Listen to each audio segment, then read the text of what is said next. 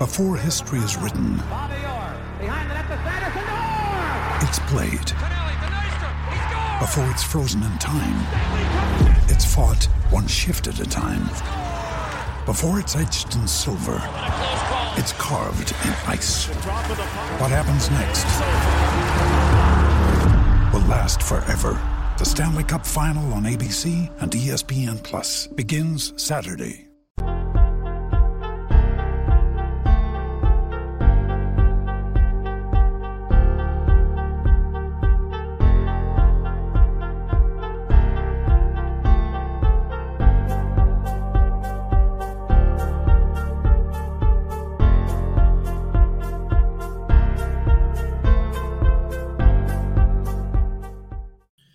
Well, it was as ugly as it could have got. South Carolina falls to Missouri tonight, ending their four game losing streak.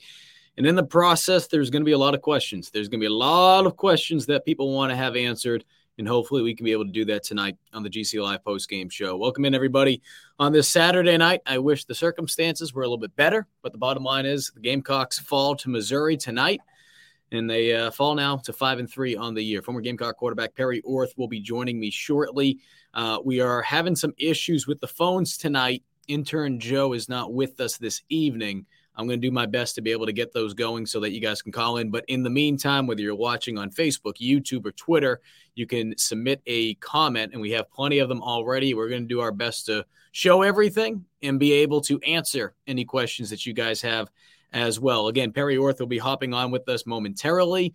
Uh, I'm sure there's a lot of questions about the offense. I'm sure there's a lot of questions about just the preparation as to why South Carolina looked just as flat as they did. Now, look, and I said this during the game the defense did a good job in the second half. All right. I understand they looked like they looked like garbage in the first half. Let's just put it as blatant as possible. They looked awful in the first half, but they did everything that you could have asked for after having such a slow start defensively to give you an opportunity to still be in this game. The bottom line is the offense just struggled, and not having Marshawn Lloyd out there, you could just see the difference. Um, I'm not saying that if Lloyd was 100% healthy tonight, that would have made the difference tonight. And regardless if Lloyd was healthy or not, the offense shouldn't just rely on one player. I'm sorry, the offense shouldn't rely on one player. And that's what we've seen over the last couple weeks. And fortunately for South Carolina, what we've also seen, we've seen special teams, we've seen defense step up, and they've bailed out the offense at times. Or they've put them in a good field position to be able to capitalize, whether it be in field goals, whether it be some touchdowns, whether it be scoring on special teams or defense, like we saw last week with the kickoff return. That wasn't the case tonight. And again, it's not trying to excuse the defensive performance in the first half by any means, but there's going to be nights where your defense is just not going to have the best night, or at least just not the best half. And that was the case tonight. What needs to happen? Well, you need to play complementary football. And the offense just, they weren't able to do that. They weren't able to pick up the defense. Again, defense and special teams, we've seen this over the course of the year. We've seen this during that four game winning streak where the offense just was not clicking. They weren't able to get things going, maybe in, in, in a manner in which it was just, you know, consistency was there. And the defense and special teams, because of the way they played, it put USC in a good position to be able to win some of those games. That wasn't the case tonight. That wasn't the case tonight. You can't always fall back on the defense and special teams to pick you up because, like we saw tonight, you're not going to be able to go too far uh, and especially in league play. Joining us right now is former Gamecock quarterback Perry Orth. Perry, just talking about it momentarily before you just joined us. Look, there's a lot to talk about the offense. We will get into it.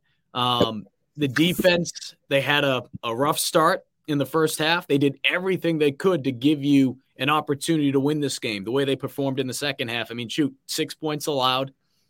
Uh, obviously, that missed field goal earlier, that was a sudden change situation, but 50 yard field goal you gave up. They did everything they could. Now, granted, of okay, okay. Some of those third down situations you would have liked to have been able to get off the field and they didn't, but they made corrections at halftime. Offensively, we were just waiting. We were waiting. Maybe that touchdown at the end, right? The two for one special. You score right before the half. You get the ball to start the second half. Maybe this is where the momentum will start to swing in USC's favor. It just didn't. And after that touchdown, it seems like from any rhythm standpoint, any type of momentum standpoint, it just never swayed in USC's favor. Yeah. Yeah. We, um, you know, we struggled all day offensively. You know, even on our touchdown drive was penalty ridden. Um, I don't really, I don't entirely agree. Just being a football fan, with some of the calls the refs made, and they were on our behalf. Um, some of the pass interference calls I thought were ticky tack. Um, you know, it was a, a, disappointing game, especially the way we've played the last couple of weeks. But you know, um, you got to get back to the drawing board. Unfortunately, um, you know they're a good team. They're they're they're starting to come on strong, and uh, you know they played Florida tough.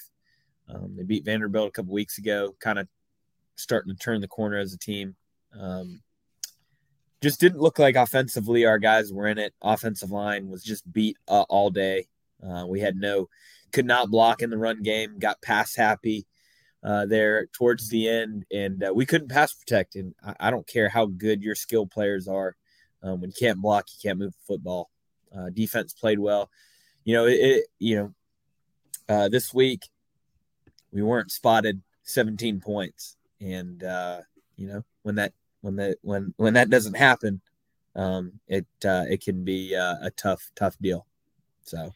And, and, the ironic part about everything too is, you know, we had Mike Matulis on earlier this week for Mixing the Water Monday, and we were talking about just the way the offensive line has grown this year. I mean, you look yeah. at the first two games of the season, I think they gave up nine sacks. Even in that Georgia game after that, they were able to really get things going from a blocking standpoint. They were able to get a good push up front, which we've seen yeah. obviously in the run game and how that's just mm-hmm. evolved after the first three games of the year. That's been one yep. of the strong points. And I know there's yeah. going to be some people that will they'll say, okay, the competition, the competition, they went up against A&M in Kentucky. Okay, the bottom line is tonight they just got it handed to them, and it was disappointing to see because all week, Perry, I had talked about how stingy. I think that's the word I kept using over and over. How yeah. stingy this Missouri defense was going to be. They're a team that ranks practically in, in, the top 40 for a lot of statistical categories for defense.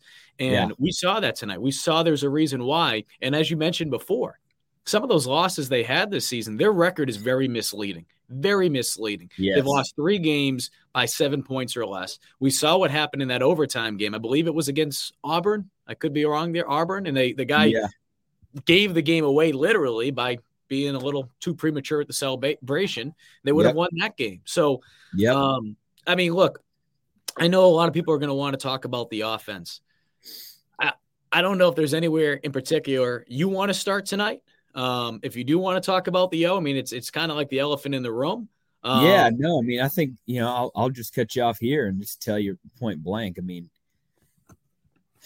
it all starts up front, Mike, and when you can't run block at all, um, and then you're forced into becoming one dimensional, um, and you don't pass protect very well it's going to be difficult. And I think that's why you saw a lot of quick throws and screens again. And uh, mm-hmm. Missouri just had a, they just had a phenomenal plan. I, I uh, you know, I went to the game for the first half, and then we ended up coming back home to watch the second half. And um, there were a couple third downs where Missouri, they you could just tell they had schemed up specific pressures to put our protection in um, in a very uh, vulnerable situation, and um, we didn't have an answer for it. We couldn't get the ball out um, on third and plus six, where you can't really throw those quick quick screens.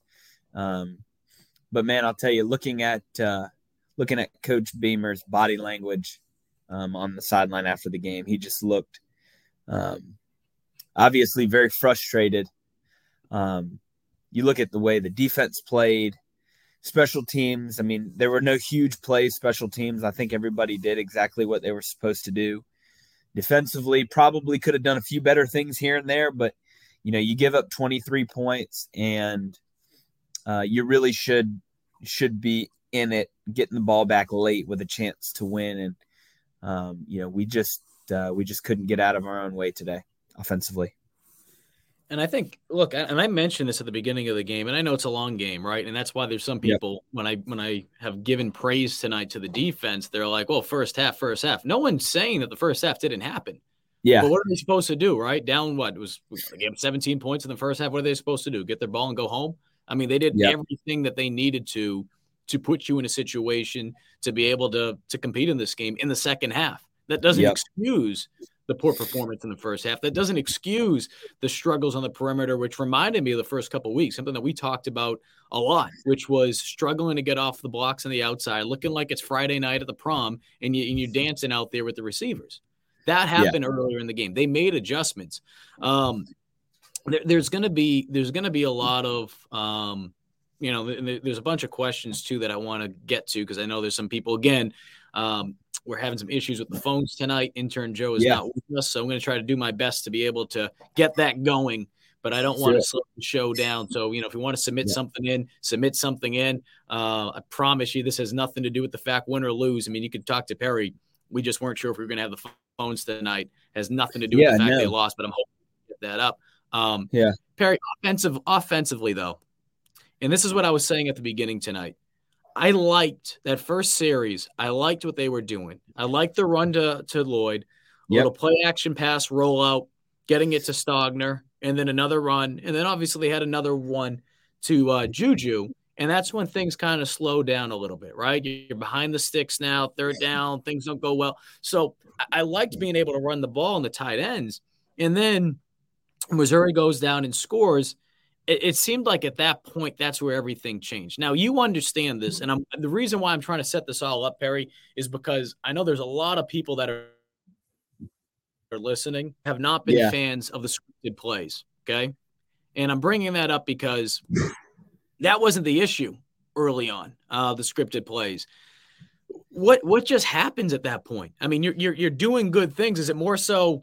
You know that second Yeah. series. You know what? What? Yeah, what so I'll tell you that when you script plays like that, really why you why why you script them is to get into a function and a flow of the game, get a feel for how the defense is going to play to some of the formations that you're seeing, and then you should open it up and get into a flow and uh and, and then into a rhythm of of the game. Um you know, I'm, I, I've already said it, and I don't want to beat a dead horse here, but you know, we can point the blame at the play calling. You can point the blame at whatever you want, but we got whipped up front today. That that was just the big thing that that I saw um, was the glaring, um, obvious thing, and the the the the the issue that that just continued to make itself known. Looking here at the stats, 32 rush yards. Um, Mm. that ain't gonna cut it, brother. Um, Marshawn Lloyd, seven carries for 30 yards. No reason in the world Marshawn Lloyd should have had seven carries. So, you know, um, you know that that's an easy point at He the was bang- Perry. I will. I will say this. He was. Bang, I don't know if you had a chance to see it from the stands. He was banged up. He was Yeah. limited a li- in practice this week, Yep. and you know, I, I just bring that up because I think it just goes back to kind of some of the things we've talked about, which is you can't. your offense just can't revolve, revolve around one person because when it No. does, look what happens tonight when he's not 100%. And you said 32 yards. That's pretty much what they had at halftime. They weren't able to do anything rushing in the second half. And obviously, a lot of that had to do with the fact that, you know, two things. One, they're playing from behind, which if you're a running team and you Yeah. play from behind, it changes everything. We go west for the No. 49ers last week against the Chiefs. But yeah, again, with Lloyd being hurt and just banged up, you saw the impact with him not being on the field to make an impact. Yeah. Um, he's obviously a difference maker, and when you like you said, when when uh, when when that difference maker's limited, it it it hurts your offense. And but there's too many other playmakers around our offense to be limited to just one running back. Um, you know, and, and for me, what it really just because I don't know the ins and the outs of what we do exactly schematically, but you know, we have to find a way to to protect better. We've got to find a way to run the football even when our our bell cow is not in. Um, you know, just looking at some of these comments that are coming in, you know, they're right. Missouri just controlled the line of scrimmage, and it's hard. And when you do that, you, you've got to throw quick quick passes. And Missouri's secondary really was playing on their toes tonight versus on their heels. I don't think that they were ever threatened with anything over their head. And uh, you know, eventually you've got to try, attempt, make the attempt to take the top off just to loosen them up a bit. Um, I thought we did that on the drive that we scored in the half. Um, you know, we we pushed the ball, got a couple penalties that maybe shouldn't have been, but when you throw in those one-on-one shots, you know, more times than not, you're going to uh, you're gonna get you're gonna get some good calls. But um, after that, we just we could not get out of our own way. Um, I, I, would have I would have liked to have seen some more of that vertical pass game, um, but then again, you know, I, I, don't exactly know if if we had game plan for things like that. But uh, when your best player is out, limited, and uh, you don't block very well, I don't care who you play. Missouri, there, I'll tell you, Missouri's coming on strong. But I'll tell you too now, um, not to look ahead or to to here comes the doom and gloom type of deal, but you know, Vanderbilt can play some good defense too now. Vanderbilt was in a mm-hmm. dogfight with Missouri too, so we've got to make we, we've got to figure it out quickly um, if we want to go up and win a ball game next week because that's that's a pivotal game when you start looking at the back half of the season uh, with Tennessee and Clemson and Florida played Georgia pretty good today. Um, you know, ne- next week is a is a huge huge game for us. So Perry, I'm going to go back to some of the questions that people have been sending on in. Um, Taylor mentioned, you know, now can we please start talking about actually firing Zach? Can we call, you know, can't be calling screens 9% of the time. I want to look at that second part of that question, Perry, especially. We'll talk about, yeah. look, I know a lot of people want to talk about Sat. We're not going to dodge that yeah. altogether, but there's other things that we want to mention first before we get to that. Okay. Yep. Um, you mentioned some of the things from an offensive standpoint that weren't working. Uh, you mentioned some of the push, not being able to to get things going from a running standpoint, and then not having Lloyd. And as you know, yeah. screen game, swing passes, that's all an extension of the run game. Yep. I mean, I, I, understand sometimes, you know, third down, and it's like I'm making this up. I, well, I'm making it up. I think there was a scenario it was third and 12 or, you know, third and 16, whatever the case may be, and they're doing screen passes. Whether it be that situation um, in particular or just in a broader sense, a lot of the screens tonight. Can you make sense of that for for some people that probably watched that tonight and they wanted to get their head and put it through a wall?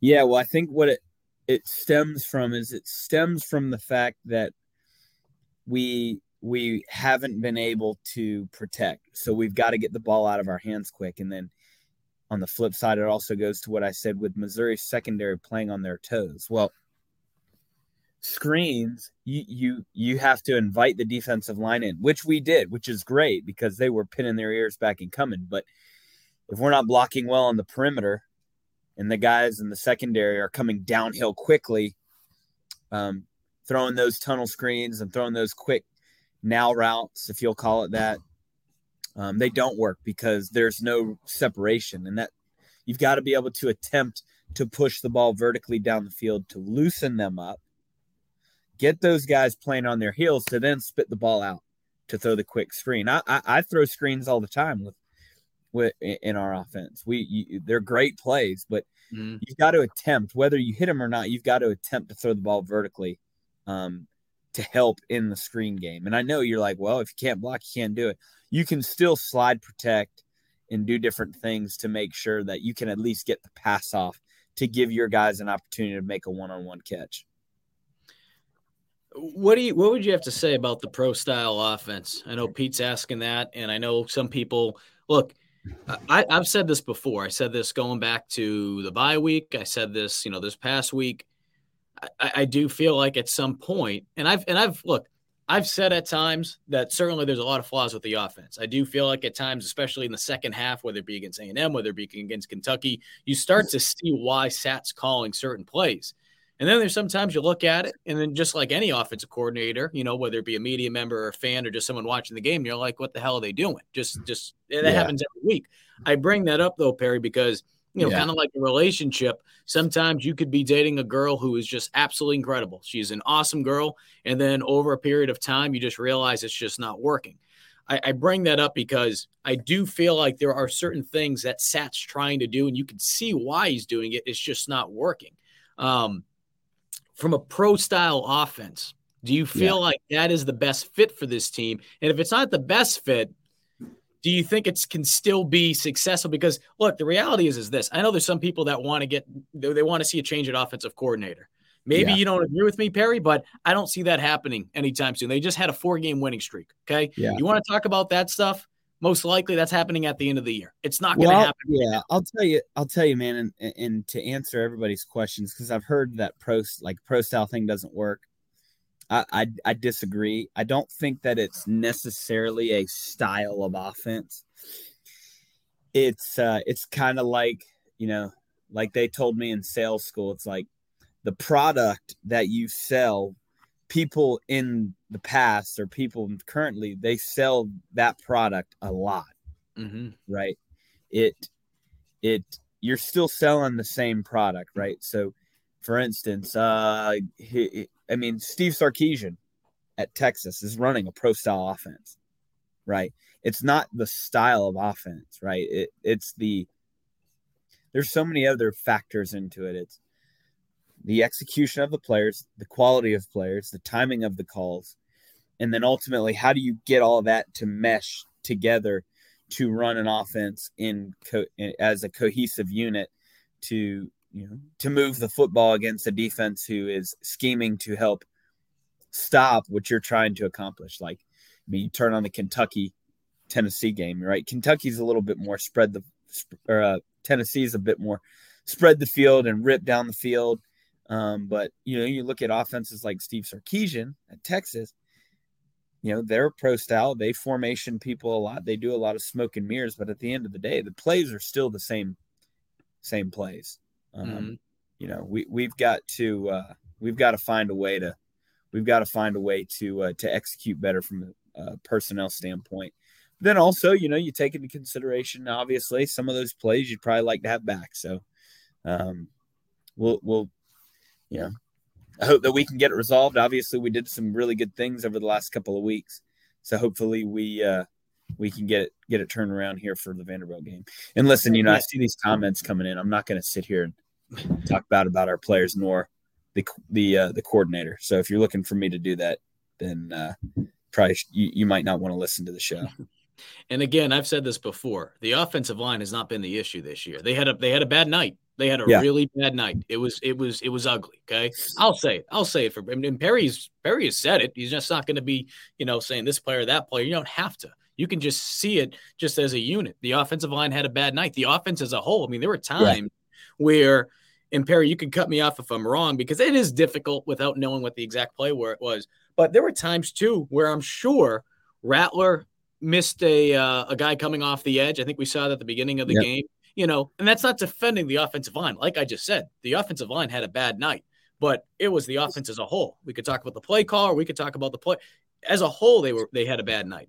Um, yeah. But I bring that up because worst we've had in years did you see where the offensive line was a year ago? Did you look at, you know, and again, that's not to say the offensive line, you know, in terms of trying to put it where it's like, okay, we have all Americans across the board. But again, a couple weeks ago, you have a guy like Gwyn, who was named the SEC Player of the Week. I mean, Offensive Lineman Player of the Week. That doesn't happen unless the whole offensive line has a good game. So again, yep. you know, let's not sit here and say, okay, the offensive line's the worst. And they no, they had an awful night but they've been making improvements the last couple weeks. It was bad at the beginning of the year. Okay. Yeah. They've made improvements. I just think it's look, it's one game. Okay. It's one freaking game. I'm not saying that that, you know, okay, just one game, put it behind them. No, there's a there's a lot to be concerned about right now deep in the season. No question. But at the same time, too, you're sitting here five and three. You're sitting here year two of a new coach who 23 months ago you were two and five without a head coach. Okay. So just put things into perspective. It's okay to say, hey, look, the offense right now, the play calling, whatever you want to complain about, because you have the right to do that. It's okay to say that. But let's yeah. keep perspective here. I'm not trying to say that everything's sunshine and rainbows because it certainly isn't. And we saw that tonight in the field. Yeah. No, we, yeah, you, it's definitely obviously, you know, what, what's funny and I've learned is uh, even as a player, now as a fan, and now as uh, as a coach. You you can never get too high with the wins and never too low um, with the losses. And you know we we fluctuate as a fan base um, like a roller coaster. And you know last week was not the was not the week to uh, to get overly excited about the win. Um, Mhm. This is not the week to get overly down about the loss. I think that there's still a lot out there for us, and everything that we uh, probably expected from this team is still out there to be accomplished. Um, but we, we have to play better offensively. You know, even even last week we we really didn't statistically put up um, what what we're probably capable of. And uh, right now we've got to we've got to get back to the drum board, get back to what we do well, um, and execute better. You know, ultimately it's at the end of the day, and people may not want to hear this, but it's a just a true as true statement as you ever heard. But it's still a player's game. Um, you know, for uh, and here's a great example. Last night, um, I had a, just a horrific play call in our game. Just set my quarterback to get up to get absolutely blasted, rolling out into pressure. Just a terrible call. And the kid made the guy miss, took off up in the pocket, and hit the guy in the back of the end zone on a scramble play for a touchdown. And I just pulled my headset down, told Corey Helms, our head coach, and just said, "It's just so true, man.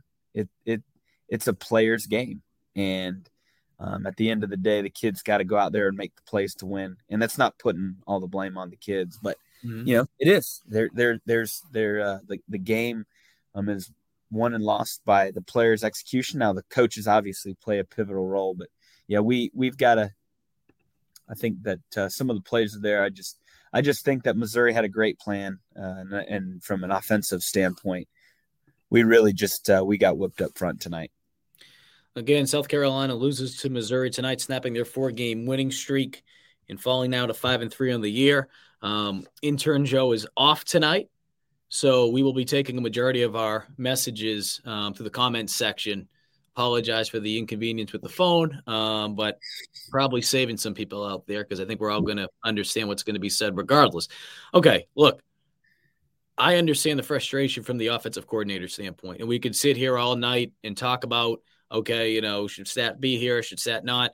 But I'm not going to sit here and do a lot of hypotheticals because the reality is he's still going to be here. Like I, I just I don't I don't imagine waking up waking up tomorrow or waking up on Monday in South Carolina parts ways with that Sat right now. If it does, I'll raise my hand. I'll say I was the first one to be wrong. Th- With the way the season has gone, okay, in terms of a team standpoint, it's just not going to happen. If it happens, it would be at the Yep. end of the season. Could happen before the bowl game if South Carolina is able to get one more win. So I- I'm not saying that because I don't want to talk about it. It's there. Okay. You saw it tonight. You've seen it throughout the rest of the season, but tonight, especially after everything that you've been able to accomplish this year, five and two, ranked at home, an opportunity to become bowl eligible before the end of October. Okay. We know that. We saw it tonight instead of sitting there and talking about something that is not going to happen. Again, if it does happen before the end of the season, I will put my hand up and say I was dead wrong. Okay. But instead of wasting our time talking about something that very likely is not going to happen, where does South Carolina go from here, Perry?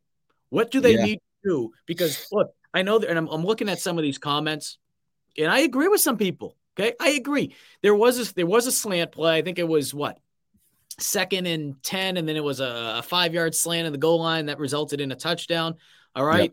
Here, I will say this there has been slants this year. It's just not as prominent because of two things. One, sometimes they're just not making the throws. Two, guys just aren't, aren't getting open. That's not saying they're not doing that they're doing enough of slants. I know, but I'm just bringing up that play in particular, right? Because I know slant, slant, slant. Okay. Slant aside, what the heck does this offense need to do, Perry? Because I know there's a lot of people that are frustrated with the offensive coordinator. Again, it's not going to happen right now. It's just not. So, what do they do to work with what they have right now so they can bounce back against Vandy? And then obviously they have to take on Florida in the swamp and just trying to do what they can to be able to bounce back after a very disappointing night. So here's what you do. Okay. You take the next 24 hours and you sit there and you you you, you rot a little bit. You get upset, you get angry. Take a deep breath about uh, I don't know, maybe tomorrow afternoon about five o'clock. Um, you start gearing up for uh, for Vanderbilt and you watch the film on Vanderbilt and you put in plays that beat what Vanderbilt does defensively. Okay. Mhm. Then Monday through Thursday, you're going to rep those plays until the, the guys have it down pat. You're going to make it simple so they can execute and they feel comfortable with the game, um, the game plan ahead. And then you get out there and you cut that thing loose and you let those kids go out and play football. I know that sounds very elementary and sounds kind of like your generic coach's speech, but the the reality is is that your players are never going to execute to the level that they're capable of doing unless they feel comfortable running the plays they're called. And they've had success running the plays that are called. Well, where do you develop that success, especially if it's a new play? Well, it starts in practice and you have to rep it and you have to rep it and you have to rep it and you have to rep it and you got to watch film on it and you got to make sure that every single play that is called your QB and your offense should have a plan going into each and every single play. And if they don't have a plan, right, they used to tell us all the time if you fail to plan, you plan to fail. And mm-hmm. right now, um, we need to get back to the drawing board, circle the wagons, and and and, and make sure that we are all uh, working together as a cohesive unit to run the game plan and get ready for the execution that's needed because th- there isn't a you know that's great. Let's throw a slant route. Uh, okay, you, you make a 15 yard catch and they start playing man coverage inside. What the hell are you going to do now? Okay, slant routes are done. So it's not a route, it's not a play, it's not even a series of plays because that's great. You had a great series of plays. You got seven points. Right? Great job. How do you replicate that? How do you do it over and over and over and over again? Well, it's through positive repetition, right? It's through running plays that kids are comfortable with doing. And then the other thing, too, is that I think I've said this before this year is that you can run the same plays out of different formations, right?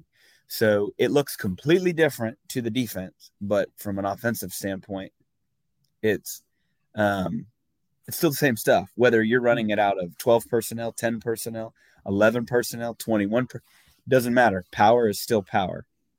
How can you show them one thing but do something else, right? That because when you're doing that, your team, your players, your quarterback, offensive line, running backs, they're comfortable with the plays that are called. But from a defensive standpoint, they are uneasy because you line up in a different formation and it looks completely different. And then bam, here you go.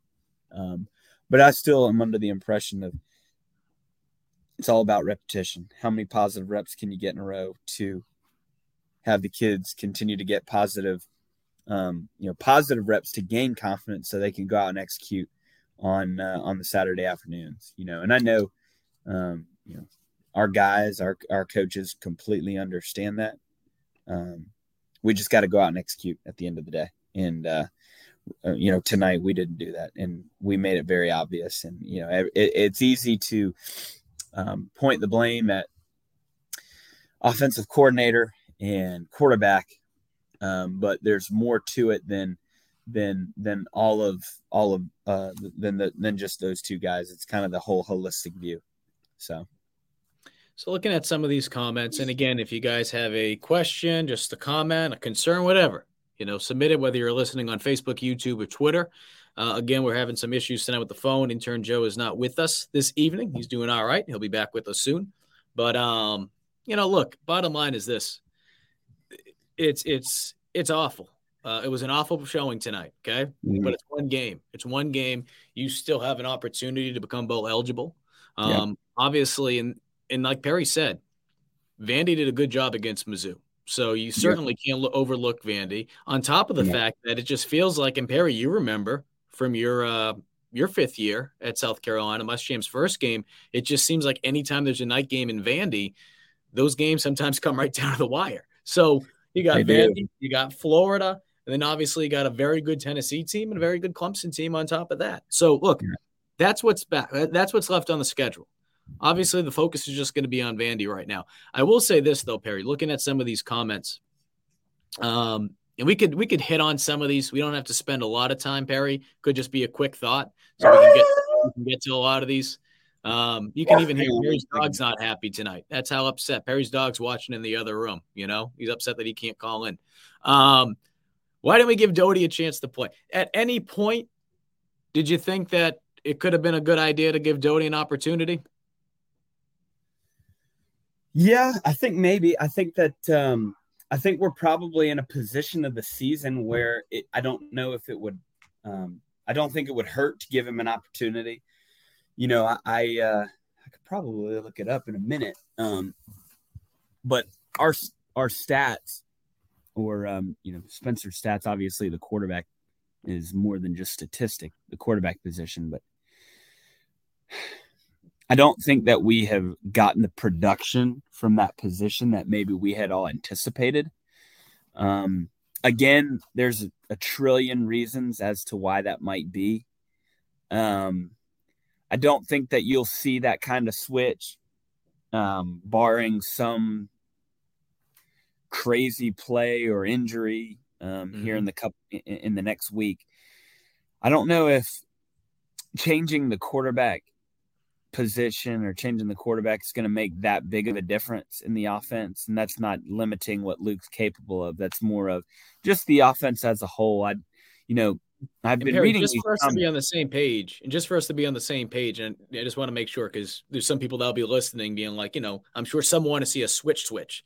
I'm talking about a switch in the game. I know people hate when you do comparisons to Clemson, but you know, kind of like what we saw, right? DJ Uiagalelei, he was playing pretty pretty well for a period of time. Uh, had a couple good games in a row. In South, I mean, in, in Clemson needed a spark against Syracuse, and in came Cade, and you know, did they win the game because of the quarterback? No, but it gave them that shot. So, you know, I, I don't know if sometimes. I mean, you've been in situations like that where it's not necessarily the quarterback. Sometimes it is, and you yeah. just need a shot. You know. Well, it really depends upon how Luke is practicing and how comfortable mm-hmm. they feel to put him out there. And that's something that we can't answer. Um, the unfortunate reality is we can't answer that. Um, sorry to change gears on you here. I do have a question. Where was Jaheim Bell? Was he hurt tonight? you and a lot of other Gamecock fans would like to know that. And I know earlier in the week, Marcus but was he hurt? Mentioned, not to my knowledge. And, and, earlier in the week, he mentioned Satterfield mentioned that you know if he could get the ball to him twenty times a game. I, you know, I'm paraphrasing, but I believe that was the the, the number that he mentioned. Um, then he would. Um, I don't know. I don't. I, I did say this the beginning of the season. It was evident that they wanted to get him the ball, and there were some issues they were working through, whether it be just the rapport with the quarterback and the offensive line and just that timing that we talk about, right? When you step up in the pocket, when you get outside of the pocket. Um, yeah. And it felt like one of the reasons why they were handing the ball off to Bell is because they wanted to get the ball to their playmaker. And what's the easiest way to get the ball to your playmaker? Well, it goes all the way back to youth football. Just hand them off, just hand them the friggin' ball. So we saw that at the end of the year, right? And then obviously as the season went on, it's like, all right, we got to find ways to get him the ball out in space. Uh, I, I know it wasn't a lot last week against A&M, but we saw him have a couple opportunities with the passes out in the uh, out on the flats, down the field. Saw that with Juice Stogner. I felt like they used him a little bit more last week, and they were trying to get him going tonight. But yeah, look, Bell is too talented of a player, and this is and this is the way. I, you would be able to answer this better than me, Perry, because I think a lot of people are looking at this and they're saying, okay, there's a guy named Brock over in Georgia and he's one of the most talented tight ends in the country. And I'm not trying to compare players, but there's a lot of people that probably think, okay, you see what Brock's doing in Georgia. Why can't Bell do that at South Carolina? When you have a talented guy, right? And I'm sure more so at halftime, but you know, correct me uh, or, or intervene whenever uh, whenever you want. If at halftime you're looking at the stat sheet and you realize Bell doesn't have the ball, what's the first thing that you should do? should be some type of quick pass to him just to get him going. So I, I, don't know if you can make sense of it because there's a lot of people that want to know why isn't Bell getting the ball? Well, we don't know that. We don't know what that reason is. So instead of trying to answer a question that we don't know, how can they get him the ball? What would you do differently, Perry, based on what you've seen tonight and seen throughout the course of the season? You know, one one thing that I really like that's a great play for tight ends um, our shallow crossing routes. I think that tight ends can get lost running across the field. Um, linebackers are so keyed on getting into their zone, but watching the eyes of the quarterback that guys running across the field, they can lose eye discipline and spit out into the flat. And uh, next thing you know, the tight ends are just lost, and now they're catching and turning up the field.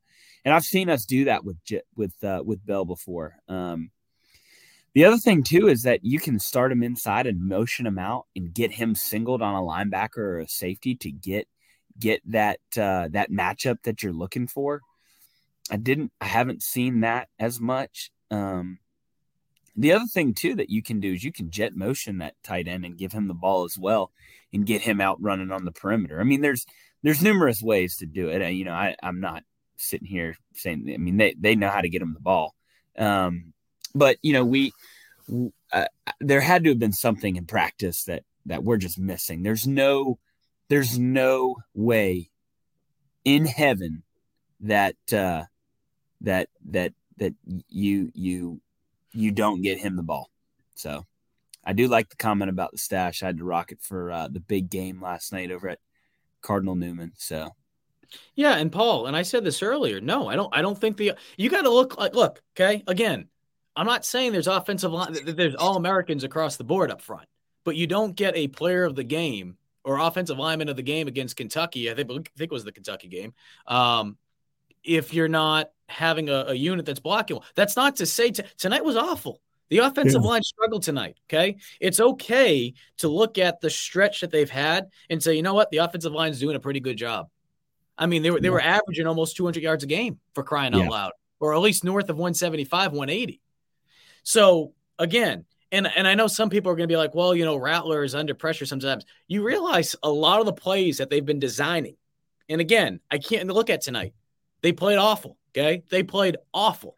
Yeah, this is what happens sometimes. You look at a game tonight, and you instantly feel like that's what it's been like the course of the season.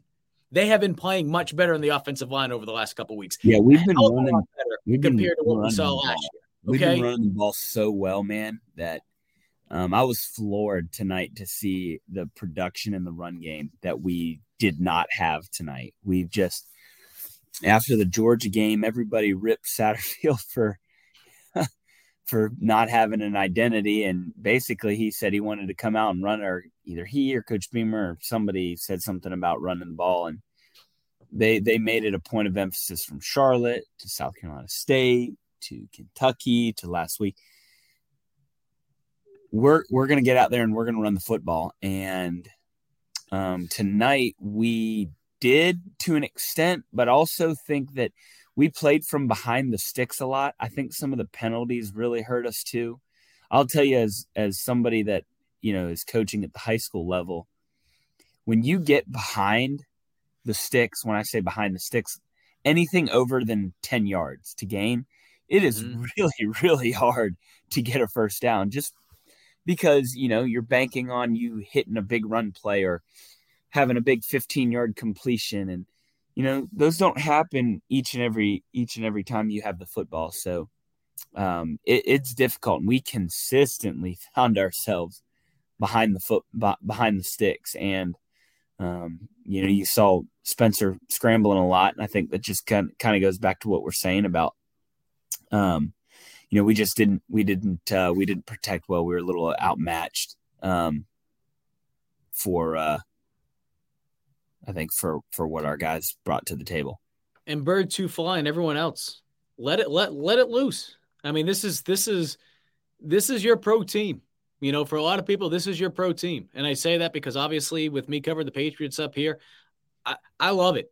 Okay, I, I hate I hate that we're sitting here, and this is the reason why we're we're you know we're, we're saying let it rip because when you're high, when you're low, whatever the case may be, let it fly. Let it fly. Um, bottom line tonight was South Carolina, and it goes back to something I do want to um, bring up. And I saw it in the comment section. I'm trying to go through it.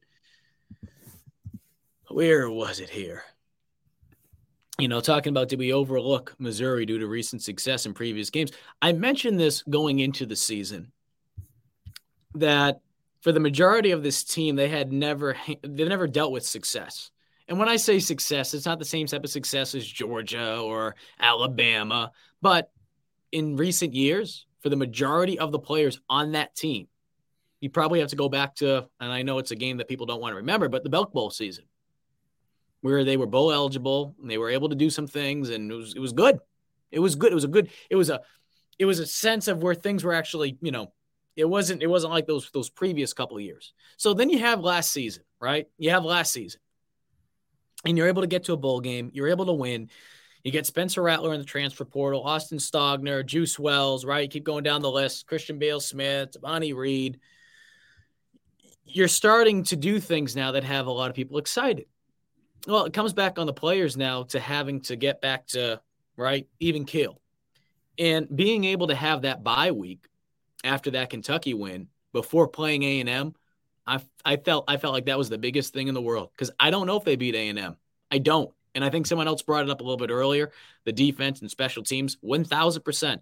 I said this even going before, I said this before even going into this week's game, Perry, which yeah. was USC easily, easily going into this week's game before tonight's contest, easily could have been three and five because yep. of what your special teams did, right? You mentioned the A&M game. You could talk about even Georgia State. They don't block those two kicks. Mitch Jeter doesn't make two 50 yard field goals, a guy that's kicking his first two field goals of his collegiate career. South Carolina probably doesn't win that game.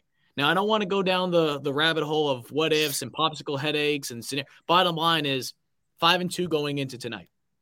You had a golden opportunity. Um, and we've seen this in the past, right? You did some good things last week against A&M. Okay.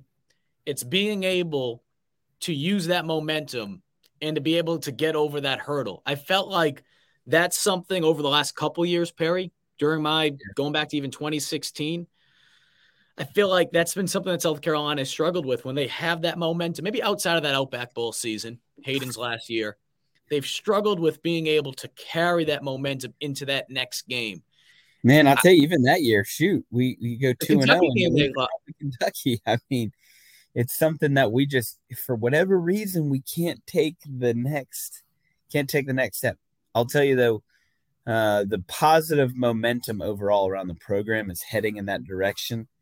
Um, and i don't think that the kids or the team was not prepared because you know outside of a couple of the big plays missouri you know really they really didn't do a whole lot offensively. You know we bent a little bit didn't break you give up 23 points, you know, we uh you should win that game. You should at least be having the ball late in the game to make make a drive to tie it up, to take the lead, um, or whatever. And we just didn't do that. I don't think that I'm not going to sit here and say we were out coached. I don't think I believe that. I think that Missouri did some good things offensively early to kind of help get them that early lead, but defense defense settled in. Special teams was fine. We just didn't have we didn't have the big play to kind of spark the momentum to get us kind of turning a little bit. Mm-hmm. I will say this though, Perry. Right. I know we really haven't talked about the defense, and I'm not trying to let them off the hook because again, they didn't show up to start. They did not show up to start. It was evident. Um, I, I mentioned all week, but especially on Thursday on Gamecock Central's quick slants that I do weekly that this was going to be a low scoring game. And give Missouri's offense a lot of credit. They came out flying, they were able to score early. And after getting some things going offensively, that's when South Carolina's defense was able to get back into where they needed to be. Um, I don't know if, if, if I'm assuming that they were able to see something in the tape that gave them some type of advantage because South Carolina made adjustments. They made adjustments and they put themselves in a situation to be able to make it somewhat of a game in the second half. But as we know, the offense wasn't able to get going. Um, I know that there's, again, if you're just joining us right now, South Carolina lost tonight against Missouri. Um, look, there's going to be a lot of people questioning the, the play calling, the offensive coordinator, the quarterback. It happens every freaking year, regardless of where you are when, when things are going bad. Um, regardless if it's a four game winning streak and you have the type of showing that you had tonight. And we know that over the last couple of weeks, the defense and special teams has contributed to a lot of the success. There's no question about that. But if you're looking for a play caller to get fired right now, it's just not going to happen. And if it does happen, I'll raise my hand and say I was dead wrong. It's just not going to happen. Perry, going mm-hmm. back to some of these questions, uh, going back to some of these questions here, I, I do want to try to see. I, I, know some people. Okay, any chance Kitchen play uh, call some plays the next week? I, I don't know what Beamer can do from an offensive standpoint. You've been in situations like this, um, where you know there's going to be a lot of outside noise. Sometimes, yeah, there's really, I wouldn't say nothing going on on the inside, but it's not going to be as loud internally as it is on the outside, right?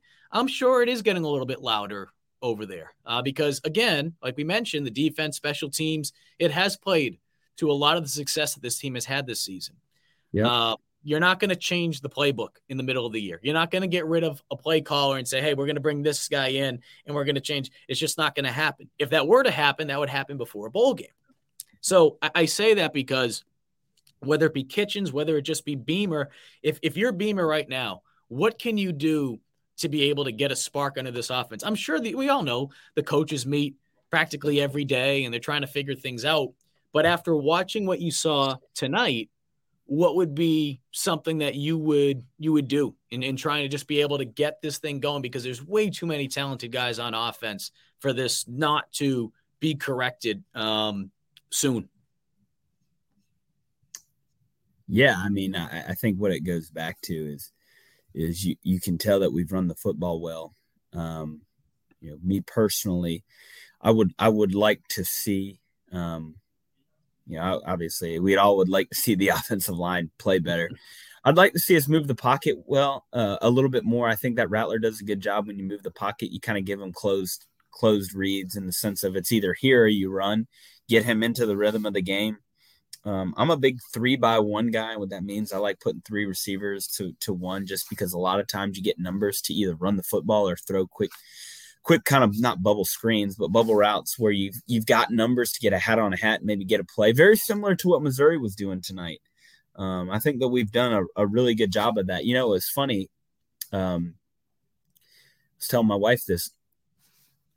Uh, this past week was the first time in years that I've actually went back and watched a South Carolina game, and not to study them, just to watch it and like relive the hype around the stadium and the game and the kickoff return and the whole deal. we ran a lot of similar plays this week as we did last week, and I feel like Missouri just seemed to be ready. Um, you know, we, uh, you know, I, I, would, I personally would like to see um, a little bit more vertical passing game, not not just bombs away.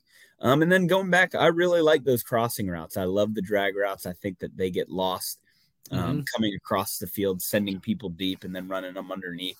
I think it really, really puts people in a bind um, defensively because it's like, hey, we either got to come down and cover them, leaving the deep ones open, or we got to turn and run to cover the deep ball, and here comes the shallow cross going right underneath it, and uh, and bang, and here you go. So um, that might be uh, that that might be an opportunity for for us to to to to take a shot at. But ultimately, like we've got to run the football. I don't care if if uh, Marshawn Lloyd's out. You know, we've got plenty of other capable backs that um, that should be able to to know what to do and make make plays and um, really do better than what we've done. I'll tell you though. Let's not uh, let's not tuck our tails. Missouri's Missouri had a great plan. They're really good defensively, and uh, and then ultimately you've got to get the ball um, into your playmakers' hands. Yep. And uh, with with with space, not just okay. Well, here here's a catch and double coverage. Now you get tackled. Like we got to get Jaheim Bell. We got to get um, you know some of these other cats with the ball in space to go and make plays. Uh, number three is obviously great with the ball. Juice Wells is great with the ball in his hand. Um, you know, we didn't see our our, our cool little uh, option reverse play that we saw versus A and M and Kentucky mm-hmm. um, with uh, with Jalen Brooks. Um, but you know, it it, uh, it, obviously stings when you you barely crack the 200 yard mark of offense and um, you know, 10 plays. I just, for the life of me, man, I, I, was reading the comments and I was kind of thinking, like, man, did I miss something? Was was he hurt? Yeah, Jaheim Bell's got to get the football. Um, you know, Brock Bowers, they do a great job at Georgia with him in moving him around to get the football. Talking about kind of those tight mm-hmm. end jet sweeps where you just flip them the ball. Missouri ran it a ton, but they ran it with their receivers. You can do it with the tight end too. Um, and then when you start hitting those, you can play action pass. You saw Missouri hit a deep play on that where they kind of play action on one of those jet motions and then threw it over the top. Um, those are great plays. I think when you start putting defenses on their heels, um, play calling becomes a lot easier when you feel like they have absolutely no idea what you're about to do.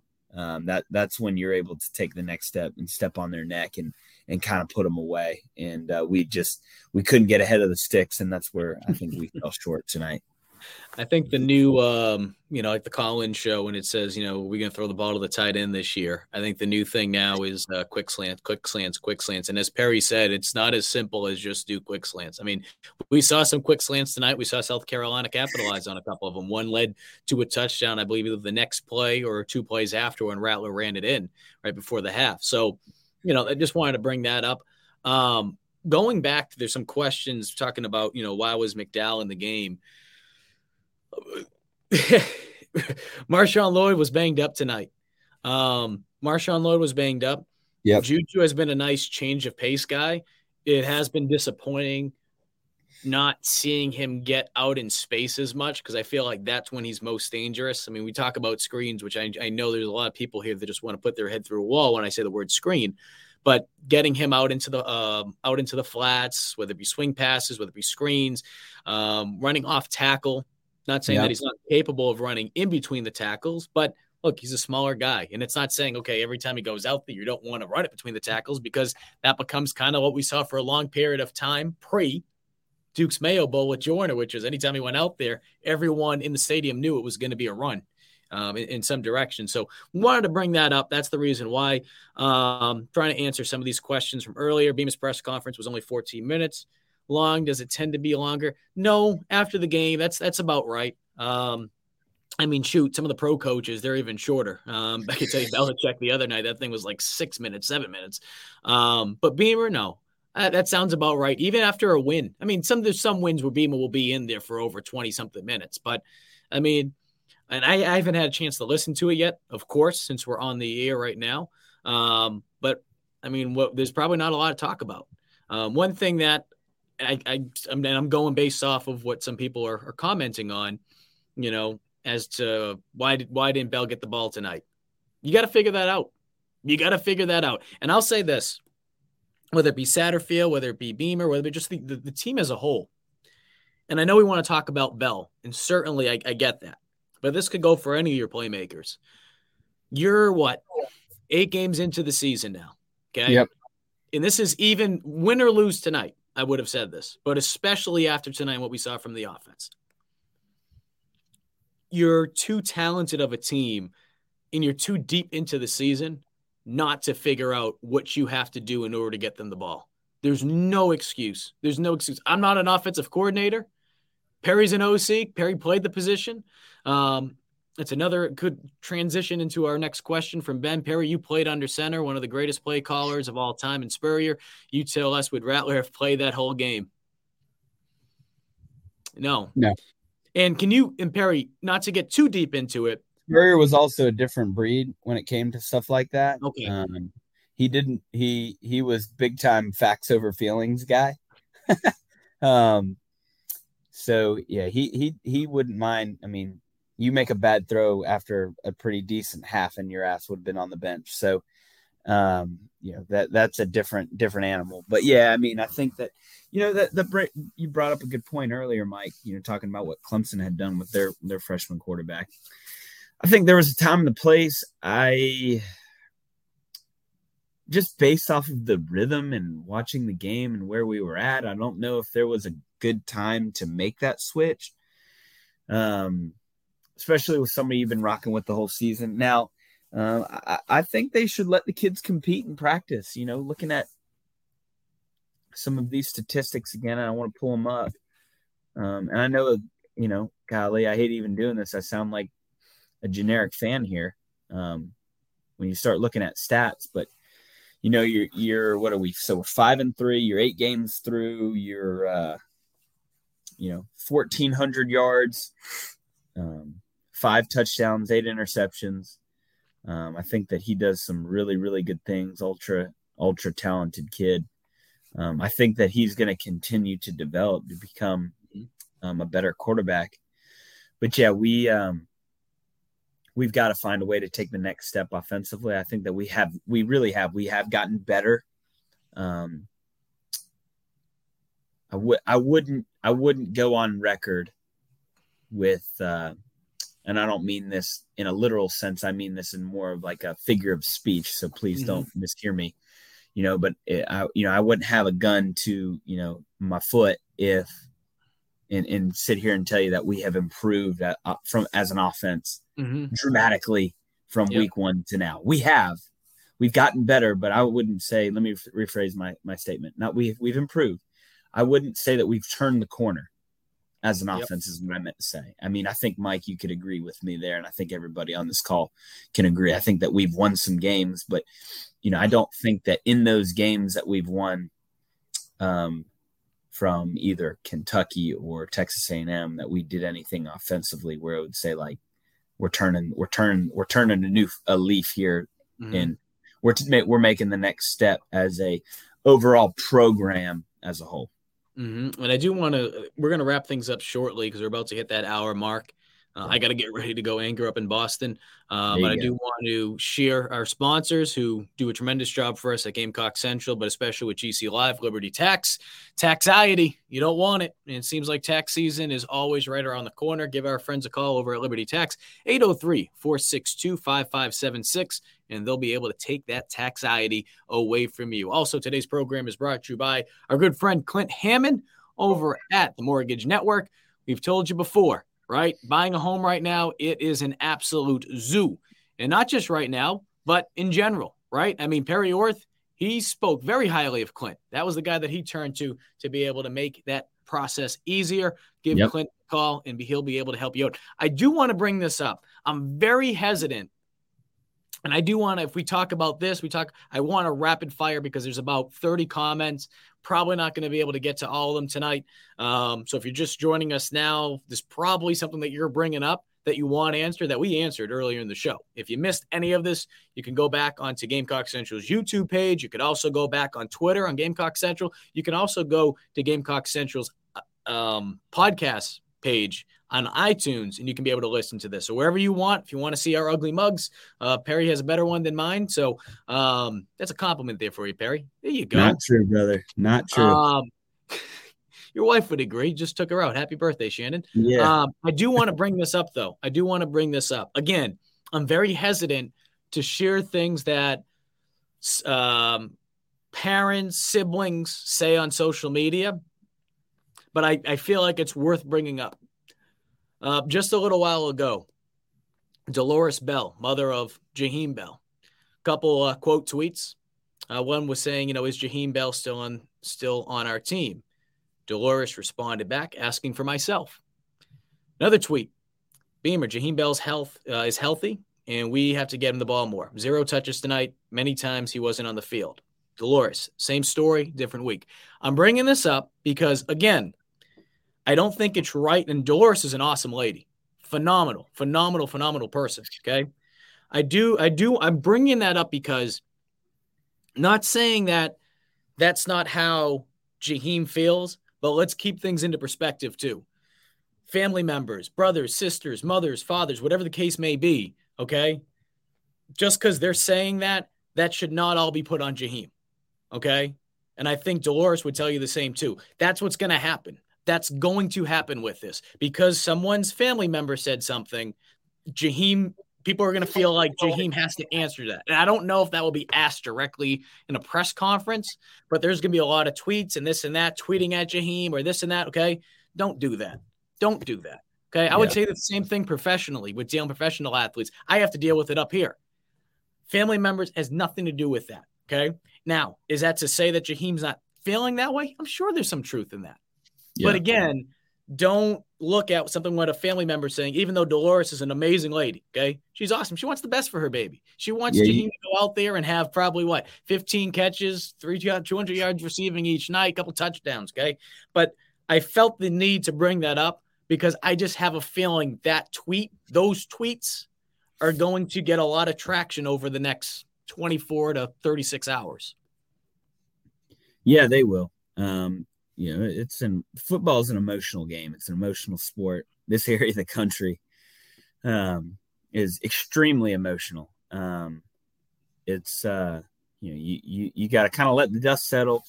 Give it, you know, give it 24 hours. When you ask, you know, when you answer the question, you know, you can easily say, you know, parents are heated. They believe in me and they want me to, you know, get more touches. As as our coaches do. Just wasn't in the deck of cards this week. And, um, you know, I'll tell you too, uh, it, it, happens all the time. Some games, your best players are going to get the ball a bajillion times, right? 10 to 15 times. Other games, not as much. Now, to to have zero targets, zero catches, zero anything, that that is puzzling. It just leads me to believe that there was an issue this week, um, whether it be um, injury or uh, whether it be uh, behavioral. I don't know.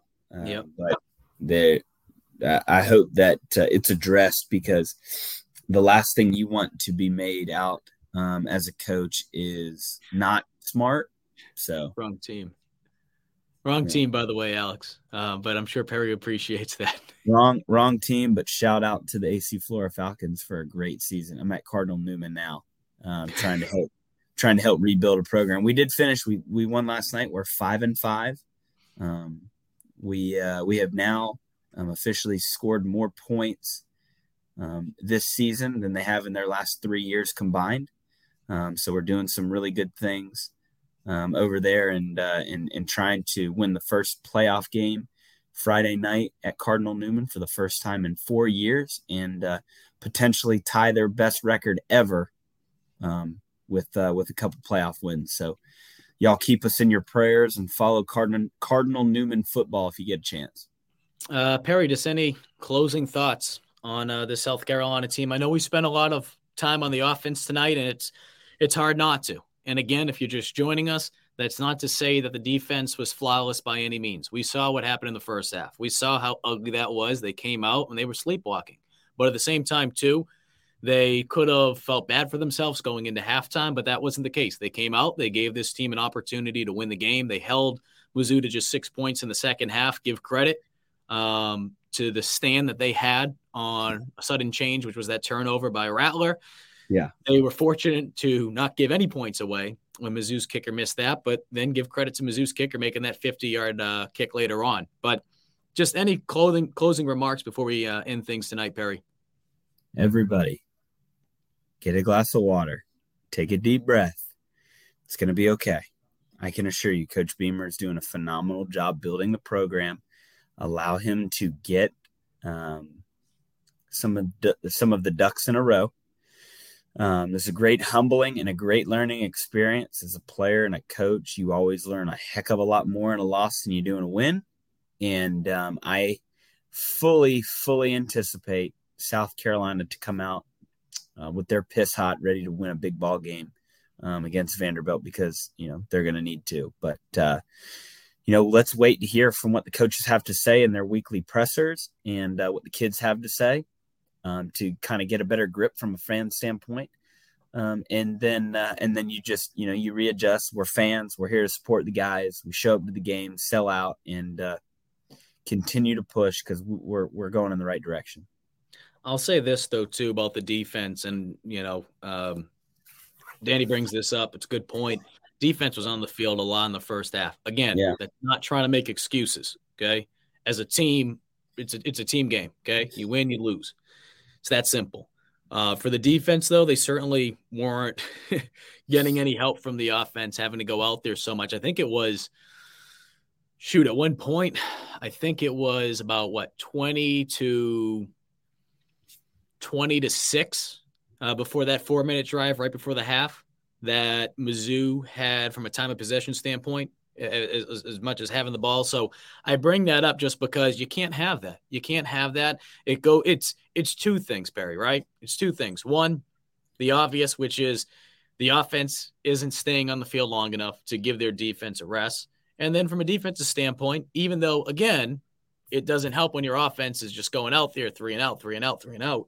Um, they they weren't able to get stops when they needed to. So yeah. it didn't help. There is one thing I'm trying to find. That's why I'm trying to stay on just an extra minute. Um, yeah. So, and here's the tweet. Here's the tweet that I've been looking for. Um, and again, it's uh you put context clues together. Um, someone tweeted out, "Time to move on." Now I don't know. That's Coach Ryan Bell at Columbia High School. I don't know who they're talking about directly, so I'm not going to sit here and imply, okay, it's that person, this person. Uh, Dolores Bell quote tweeting at saying hashtag definitely. So bottom line is this. Again, I I think Mrs. Bell is a uh, Miss Bell um, is a great lady, and but I, I, the reason I brought all this up though is because it's going to be something that will be discussed, um, and this is something that just is an added thing to it. You know, why isn't Jaheim getting the ball? Why aren't some of these other players getting the ball? Um, it's going to be something that's going to be asked tomorrow. Shane Beamer will have his weekly teleconference, but again, I, I don't like I don't like sharing stuff by siblings or parents or uh, Chandler saying uh, uncle, according to his later tweet. Okay, I'll take you for for for what it's worth for Chandler, um, or you guys can take that for what it's worth. Um, bottom line, it's not a good look, um, and it uh, it's something that South Carolina is going to have to address. But I think the bottom line is this: again, I'm bringing that up just because sure there's some truth in there as to how Jaheim feels, but don't make a, an assumption saying like that's exactly how they feel. Okay. Um, I just don't think that's fair for Jaheim, and I'm sure his mother would say the same thing. But unfortunately, those are the can of worms that will happen. It happens every year. But I wanted yeah. just to bring that up just because it's something that's going to get discussed. Um, and it's out there. And I just hope to God that people don't tweet at Jaheim and, you know, just just let him be. Let them be. Again, South Carolina loses tonight to Missouri. They fall to five and three on the year. They'll be in Nashville next week. Next week to take on Vandy with an opportunity to become bowl eligible. So look, disappointing loss tonight. As we've said before, regardless if you like the play calling or the play caller or even the quarterback. Okay. I don't think anything's going to really change from an offensive standpoint right now. Okay buckle down. Like Perry said, you go back, you try to simplify some things this week. You try to run a couple plays, and you make those plays that you're running. you run those so well that when you go into the game, you're feeling damn good about it. And we're gonna have to wait and see what South Carolina is gonna be able to do under the lights in Nashville next week. Perry, appreciate you hopping on tonight. Um, and we'll uh, we'll see we'll see how things go. I know it's going to be a crazy next 24 36 hours with some of the tweets from tonight. But um, again, just bringing that up because it's hard to overlook that because it's going to be something that is going to be discussed, but it shouldn't be something that everyone should put their attention to. I'm bringing it up because I don't think people need to, it's going to be made a lot. I just want to make people aware that should not be a true representation of how Jaheim feels. If Jaheim feels like something, wait until he says something. Okay. That's all I want to say. That's right. Okay, went on a little rant there. You did. I like it though. Needed to be said. Go Gamecocks, right. everybody. We're going to do it. And hopefully, and, hope, and hopefully, Marshawn Lloyd and everyone else that's banged up will be able to get healthy. Everyone have a good night. Uh, be safe, and we'll do it again on Tuesday night for Talking Tuesday. Anatomy of an ad. Subconsciously trigger emotions through music. Perfect. Define an opportunity. Imagine talking to millions of people across the U.S. like I am now. Identify a problem. Creating an audio ad is time consuming offer a solution. Utilize cutting edge AI. Imagine creating all that in under 30 seconds. Well, we did to create this ad. To learn more about AI in the audio industry, download the white paper from audiostack.ai.